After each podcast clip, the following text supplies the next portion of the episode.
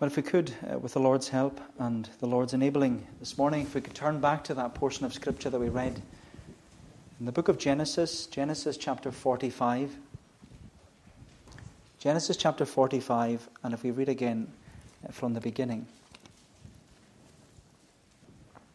Then Joseph could not control himself before all those who stood by him. He cried, Make everyone go out from me. So no one stayed with him when Joseph made himself known to his brothers. And he wept aloud so that the Egyptians heard it, and the household, household of Pharaoh heard it. And Joseph said to his brothers, I am Joseph. Is my father still alive? But his brothers could not answer him, for they were dismayed at his presence, and so on. You know, it's often said that introductions are important introductions are important. And you know, when I studied at the Free Church College, writing essays, uh, it wasn't something that I enjoyed. But I was always told that the introduction of an essay, it's an important and an integral part of the essay. Although the introduction, I was always told, it shouldn't be too long, but it should provide a clear understanding of what the content of the essay will cover. And yet, in my mind, when a lecturer said that to me, that was always easier said than done. But there's also some, someone I also listen to and read about uh, when it comes to learning about how to prepare and even preach sermons. Um, my favourite preacher is uh, Dr. Steve Lawson, and he often gives lectures on the mechanics of preaching. And he's also the editor of a magazine that I often read. It's called the Expositor Magazine. It contains lots of articles about preaching and uh, pastoring, something you're probably not interested in. But Steve Lawson, he says that the introduction to a sermon it's like the porch of a house, the front porch of a house. He says it's supposed to attract the attention of the listener and draw them into the message. The introduction, he says, is intended to create interest, as well as indicate the direction that the message will be headed. It should also show the importance of why this message being preached must be heard. So that's why introductions are so important. Introductions are important. But it's not just an introduction to an essay or to a sermon that's important. Uh, when you meet someone for the first time, it's always good practice to introduce yourself. It's not always easy, uh, but instead of staring at someone when they walk into, into a room, uh, what often breaks the ice or puts the other person at ease is when you introduce yourself and start a conversation with them. And this is especially true when even someone comes to church for the first time or someone is visiting our congregation, rather than just looking at them. We could wave to them, or say hello to them, or introduce ourselves and warmly welcome them. And it's all because introductions are important. Introductions are important. And you know, we certainly see that in this passage. Because when Joseph finally reveals his identity and introduces himself to his brothers, what we see is that it's an important introduction. It's an important introduction, and it's an, it's an important introduction because his brothers, they are introduced in this passage. They're introduced, first of all, to sin, then the Savior, and then the Son. It's an important introduction because Joseph's brothers are introduced to sin, the Savior, and the Son. Sin, the Savior, and the Son. So, first of all, we see that Joseph's brothers are introduced to sin. They're introduced to sin. Well, look at verse 4. We read So Joseph said to his brothers, Come near to me, please. And they came near, and he said, I am your brother Joseph, whom you sold into Egypt. And now do not be distressed or angry with yourselves, because you sold me here. For God sent me before you to preserve life. Now, as you know, we've repeatedly seen and said throughout our study of the life of Joseph that Joseph, he isn't actually the main character in the story. Neither are his brothers or his, his father Jacob. Instead, the Lord is the main character in the story. He is the author of the story, He's the director in the drama. The Lord has written this storyline. And as a family, they might not have understood the storyline. They might not have known why things were happening the way, the way they were. They might not have foreseen all the twists and turns in the narrative, but the Lord did. The Lord saw it all, and the Lord knew what He was doing in this family because the Lord was interested in this family. And the Lord was with this family. And the Lord was at work in this family. Which, as we said before, it's a humbling reminder to us that whatever is going on in our family today, we have the assurance that the Lord is with us and the Lord is working in us. But you know, when Joseph's brothers brought Benjamin to Egypt, you remember that Joseph issued that invitation. He said to them all, Come dine with me. Come dine with me. And then, as we saw last Lord's Day, while they were dining with Joseph, Joseph, he put his silver cup, or he had his, put, he had his silver cup put into Benjamin's sack. And it was all to test his brothers. So the invitation led to this investigation, or even an interrogation of Joseph's brothers. Because the real question which Joseph wanted to know, the answer he wanted to know was in 20 years, have my brothers changed? In 20 years, have my brothers changed? Has grace worked in their lives at all? And the only way to know was how would they react? How would they react when the silver cup is found in Benjamin's sack? Would they treat Benjamin just like they treated Joseph 20 years earlier? Or would they treat him like a brother? Would they despise their father's favourite or would they defend him? Would they blame Benjamin or barter for him? How do Joseph's brothers react towards Benjamin? How they, how they reacted, that would reveal whether, after all these years, after 20 years, if Joseph's brothers have changed at all. And what the investigation and the interrogation, what it revealed was remorse and repentance. Joseph's brothers, we read that they tore their clothes and then they turned back. They returned to Egypt. They didn't react the way they did 20 years ago with Joseph. And it was all because their lives had changed, their hearts had changed. Grace was at work in their experience, grace was working in their life. And that was evident by the intercession of Judah, one of the elder brothers. Judah interceded on behalf of his younger brother Benjamin. And Judah's intercession, when you read it in chapter 44, it's so humble and so heartfelt. But this is the point Judah's intercession was so humble and so heartfelt that Joseph couldn't contain himself any longer. Joseph had to just let it out. He had to reveal his identity. He had to finally introduce himself as their brother. And we read in verse 1 Then Joseph could not control himself before all those who stood by him, and he cried, Make everyone go out from me. So no one stayed with him when Joseph made himself known to his brothers. And you know, if you're anything like me, you probably think, well, Joseph's introduction, it's long overdue.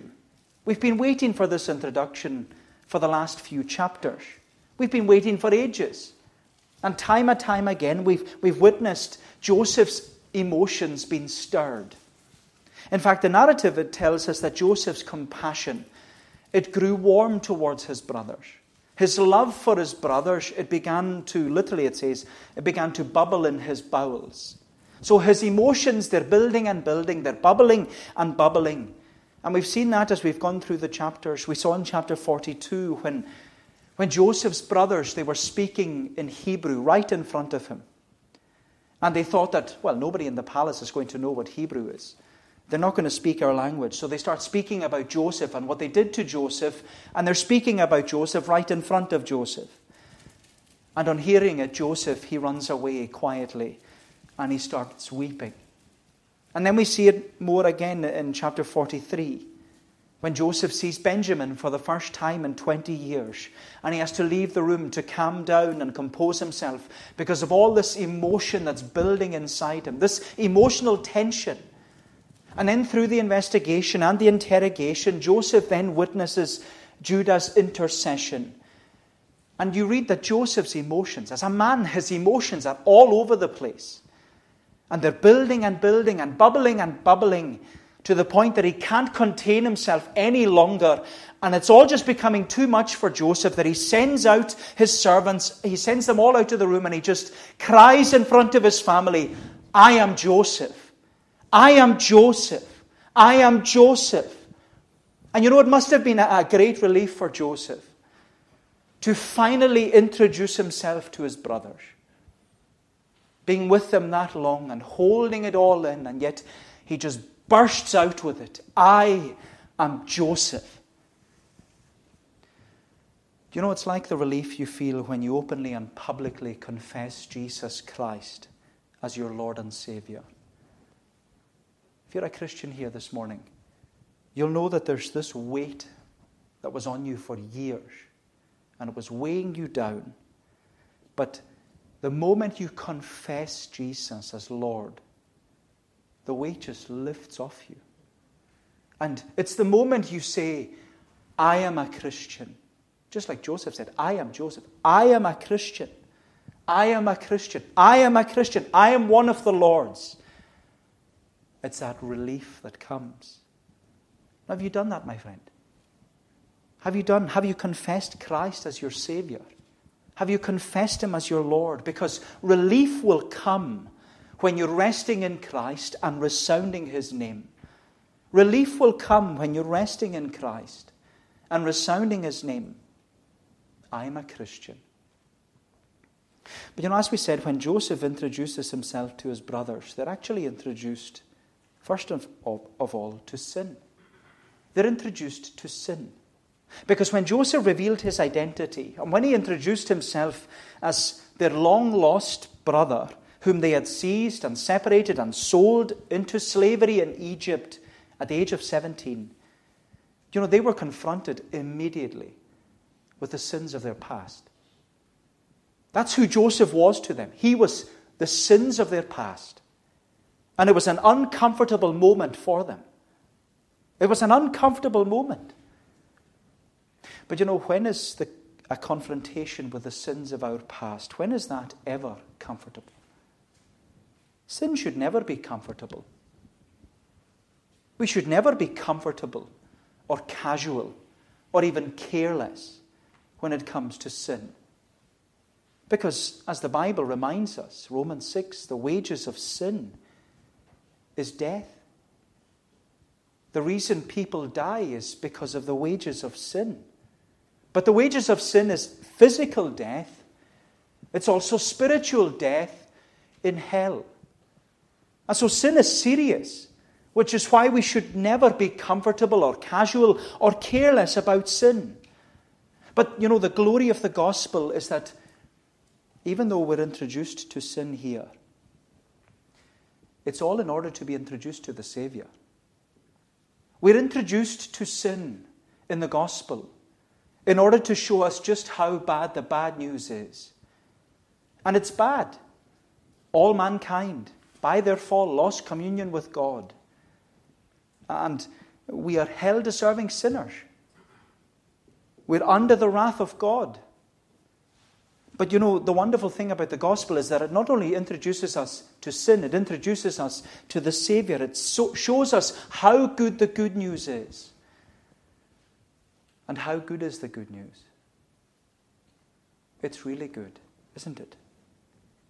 Because the good news, my friend, is that even though the wages of sin is death, the gift of God, the free gift of God, is eternal life through Jesus Christ our Lord. And we should never lose sight of that fact. This is the greatest gift, the greatest gift to mankind Jesus Christ. Life through the Son, Jesus Christ. And so when Joseph introduced himself, his brothers, they were introduced to sin. then, secondly, they were introduced to the Savior. So, introduced to sin, and then secondly, introduced to the Savior. Introduced to the Savior. Look at verse 5. And now do not be distressed or angry with yourselves because you sold me here. For God sent me before you to preserve life. For the famine has been in the land these two years, and yet there are five years in which there will be neither ploughing nor harvest. And God sent me before you to preserve for you a remnant on earth, and to keep alive for you many survivors. So it was not you who sent me here, but God. He has made me a father to Pharaoh, and lord of all his house, and ruler over all the land of Egypt. You know, when Joseph introduced himself to his brothers, we were, we're told that they were shocked and speechless, which is hardly surprising because they were all convinced that Joseph was dead, but now he's alive.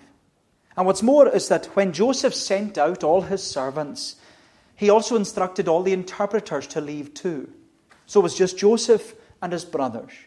And it was then that Joseph, he spoke directly to his brothers in Hebrew, their mother tongue, which inevitably had left all of Joseph's brothers completely baffled and bewildered about what was going on. Uh, because when Joseph reveals his identity, identity, when he introduces himself as their brother who's now dead and alive again, and now the prime minister in Egypt who can speak Hebrew, they're looking at him and it's a lot for them to take in. But you know what I love is how Joseph he asserts and he affirms to them this is all the doing of the Lord. You know, you'll, you'll notice from the verses we read that when he said, I am your brother Joseph, whom you sold into slavery. Joseph's brothers are not only introduced to sin, they're also introduced to the Savior. Because Joseph repeatedly says, God sent me to preserve your life. God sent me before you to keep you alive. It was not you who sent me here, but God. God sent me, he says. God sent me. God sent me. Three times Joseph, he asserts and affirms to his brothers that God's perfect plan, path, and purpose, it was much bigger and much better, and it was ruling over and overruling all their schemes and sins of the past. You know, my friend, when Joseph introduced himself, he introduced his brothers to the Savior. He introduced them to the Savior who is not only the Savior of sinners, but also the Savior who is sovereign, who's sovereign over all our circumstances and all our situations in our lives. And you know, my Christian friend, that should be our primary purpose and priority to introduce people to the Savior of sinners and the Savior who is sovereign over our lives. Our primary purpose and priority should be to introduce our family and our friends to the Savior of sinners and the Savior who is sovereign over our lives because, my friend, there is no one else like him. There is no one else like this Savior. There's no one else who promises to be with us in life and beside us in death.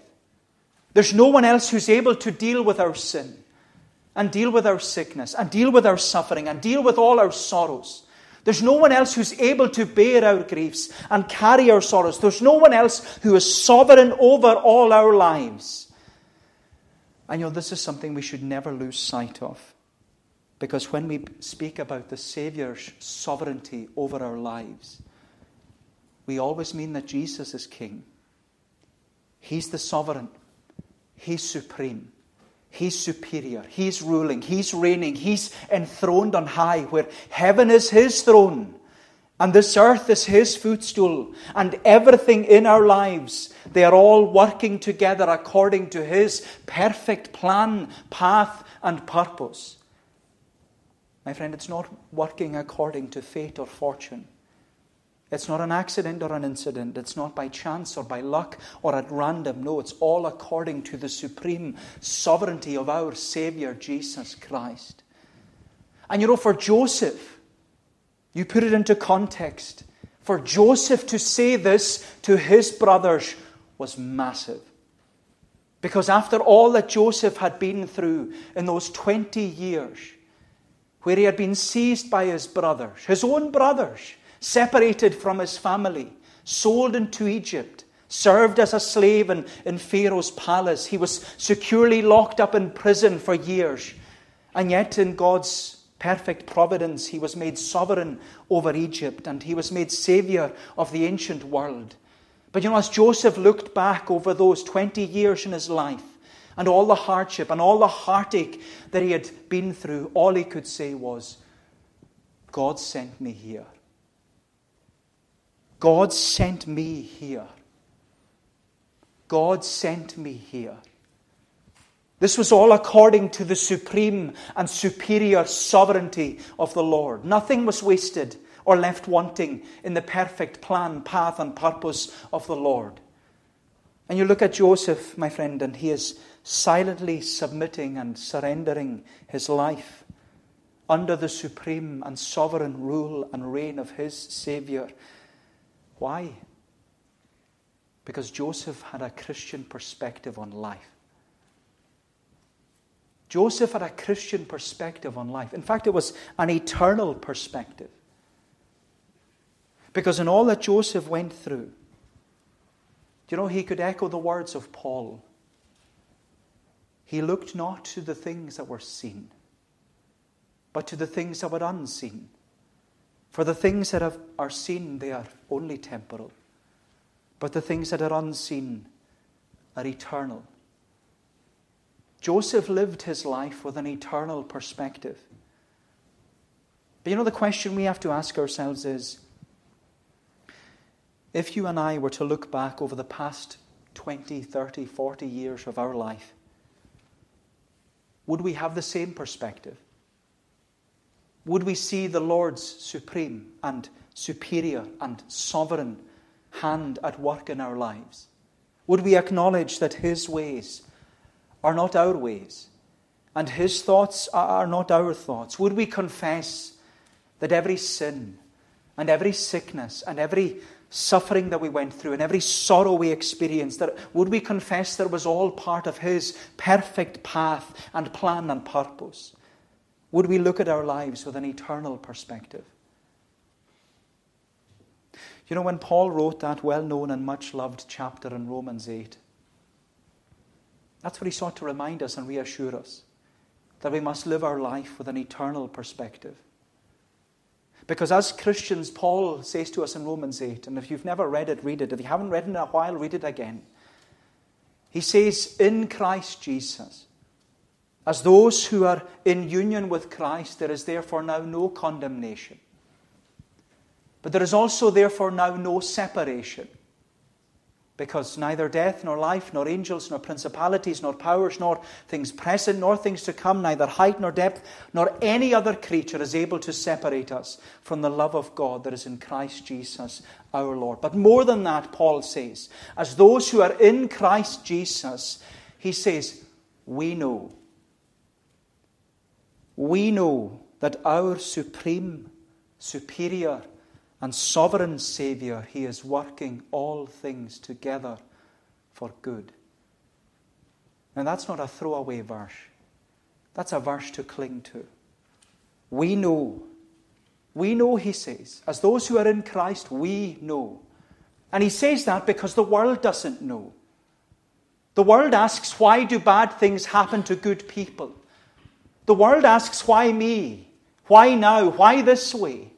The world asks, the world gets angry and agitated with God when things don't work out according to their perfect plan and purpose and, and all the ways that they want things to work out. But Paul says that we need the eternal perspective of a Christian. And when we have it, we know.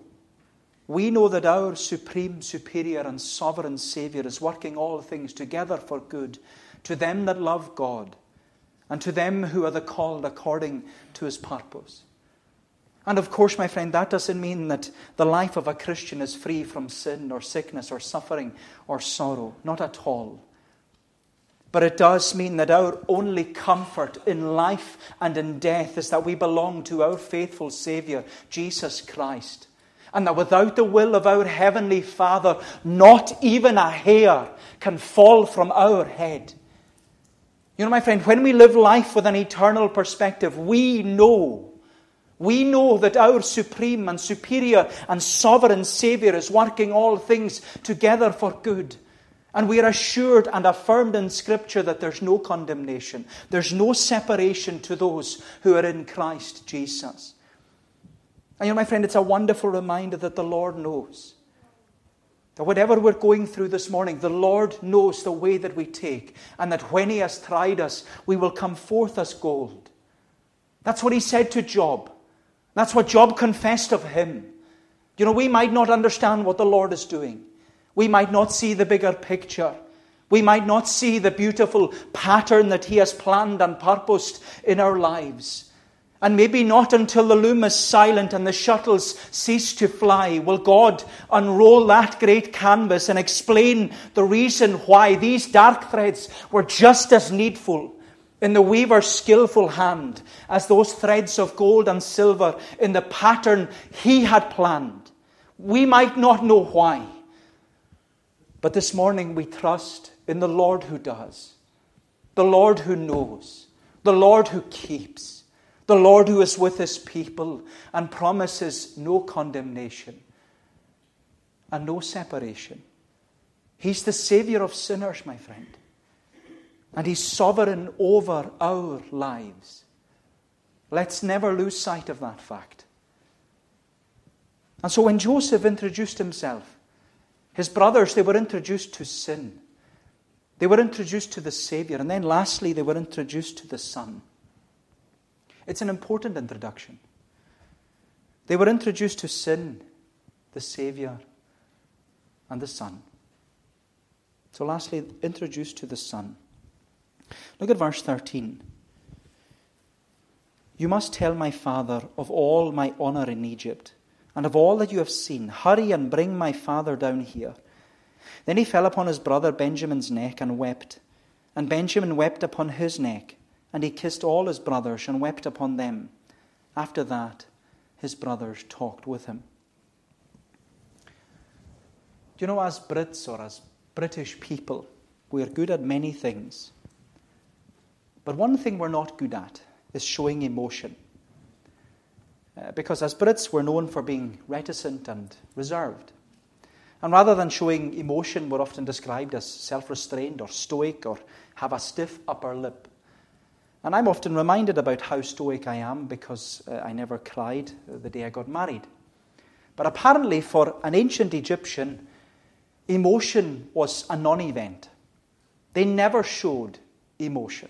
Which is why Joseph's outburst in this chapter, this outburst of emotion, it was completely out of character, especially for the prime minister in Egypt.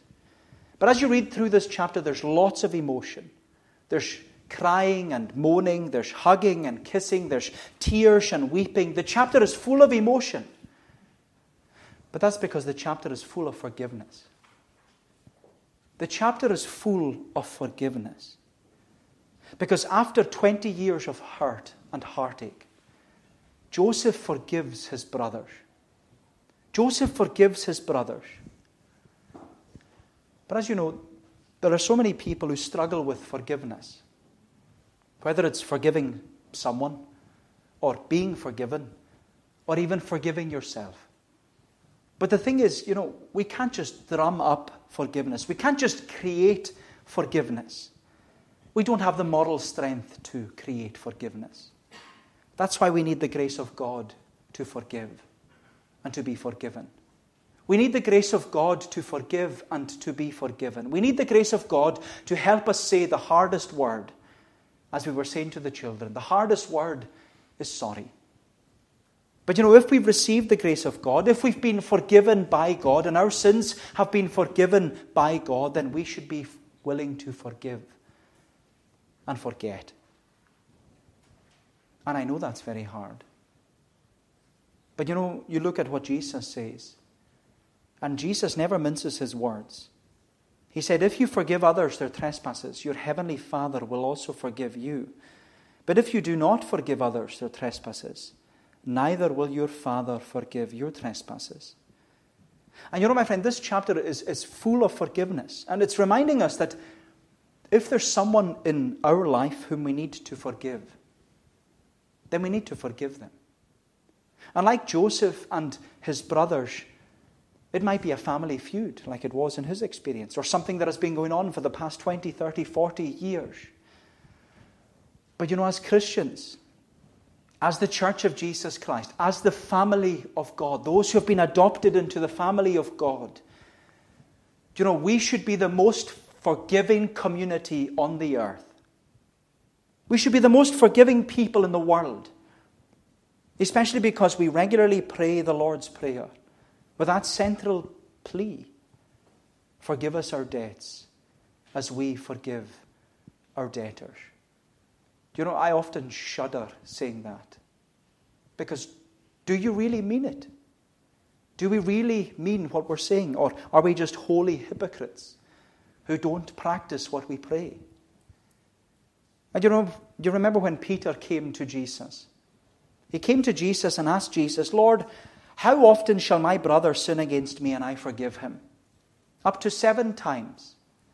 You know, Peter, he, he knew that forgiveness was a good thing, and he thought that it should have a limit. And he wondered, well, what sort of limit would Jesus put on forgiveness? And yet Jesus says, well, I, do not say to you up to seven times, but 70 times seven. Now, Jesus never meant 490. He meant forgiveness should be limitless.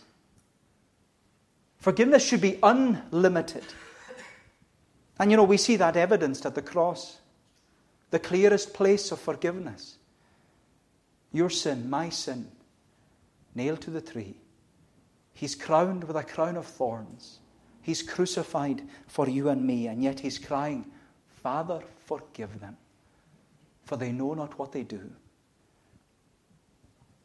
know, it was Dr. Martyn Lloyd-Jones who said, The proof that you and I are forgiven is that we forgive others. If we think that our sins are forgiven and we refuse to forgive someone else, we're making a mistake and we've never been forgiven. My friend, showing forgiveness, it costs. Because it will cost us our pride.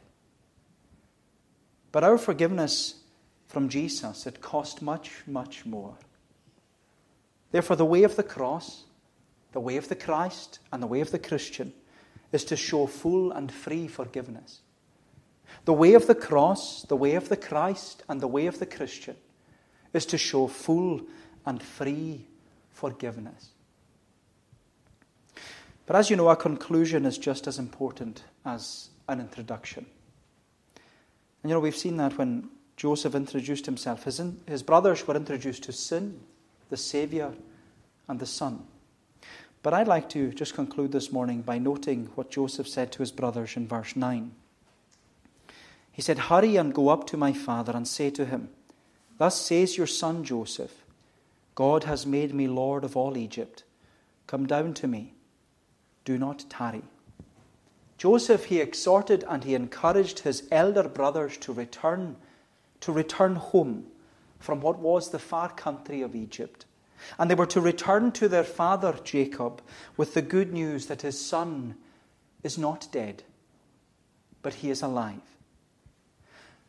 And I don't know about you, but it reminds me of the conclusion to the parable of the prodigal son, a wonderful parable in Luke chapter 15, where the father says to his elder brother, right at the end of the chapter, he says, It is fitting to celebrate and be glad, for this your brother was dead and is alive. He was lost and is found. It is fitting to celebrate and be glad, for this your brother was dead and is alive. He was lost and is found. And you know, my unconverted friend, when you are introduced to the greater than Joseph, Jesus Christ, you are introduced to sin. But you're also introduced to the Savior of sinners. And you're introduced to the Son of God. And with such an introduction, the only conclusion you should come to is that, like the prodigal son, you must come home to the Father.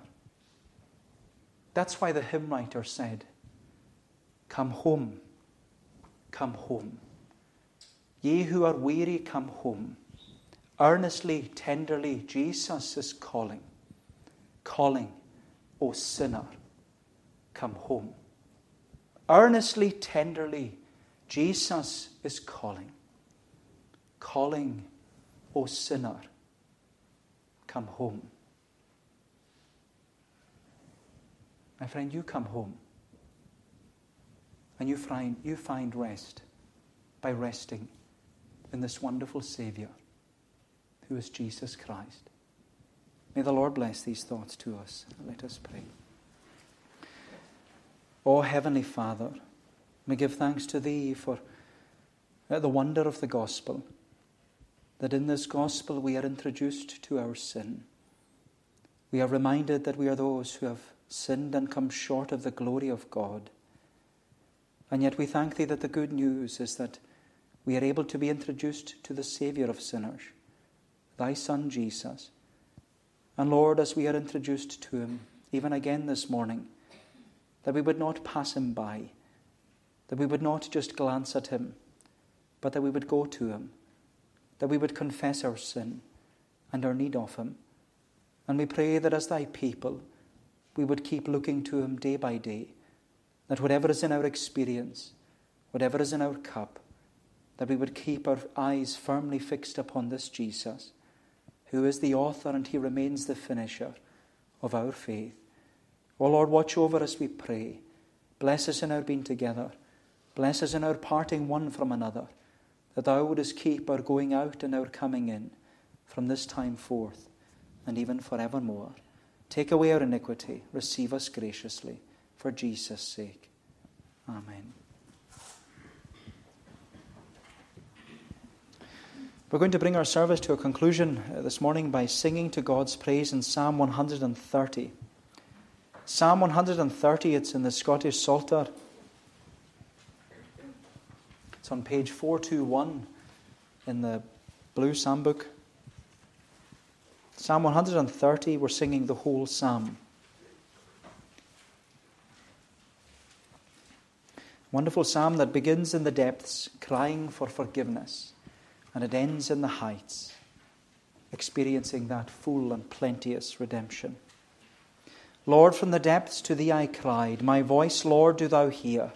Unto my supplications voice give an attentive ear. Lord, who shall stand? If thou, O Lord, shouldst mark iniquity, but yet with thee forgiveness is, that feared thou mayest be. We'll sing the whole psalm to God's praise.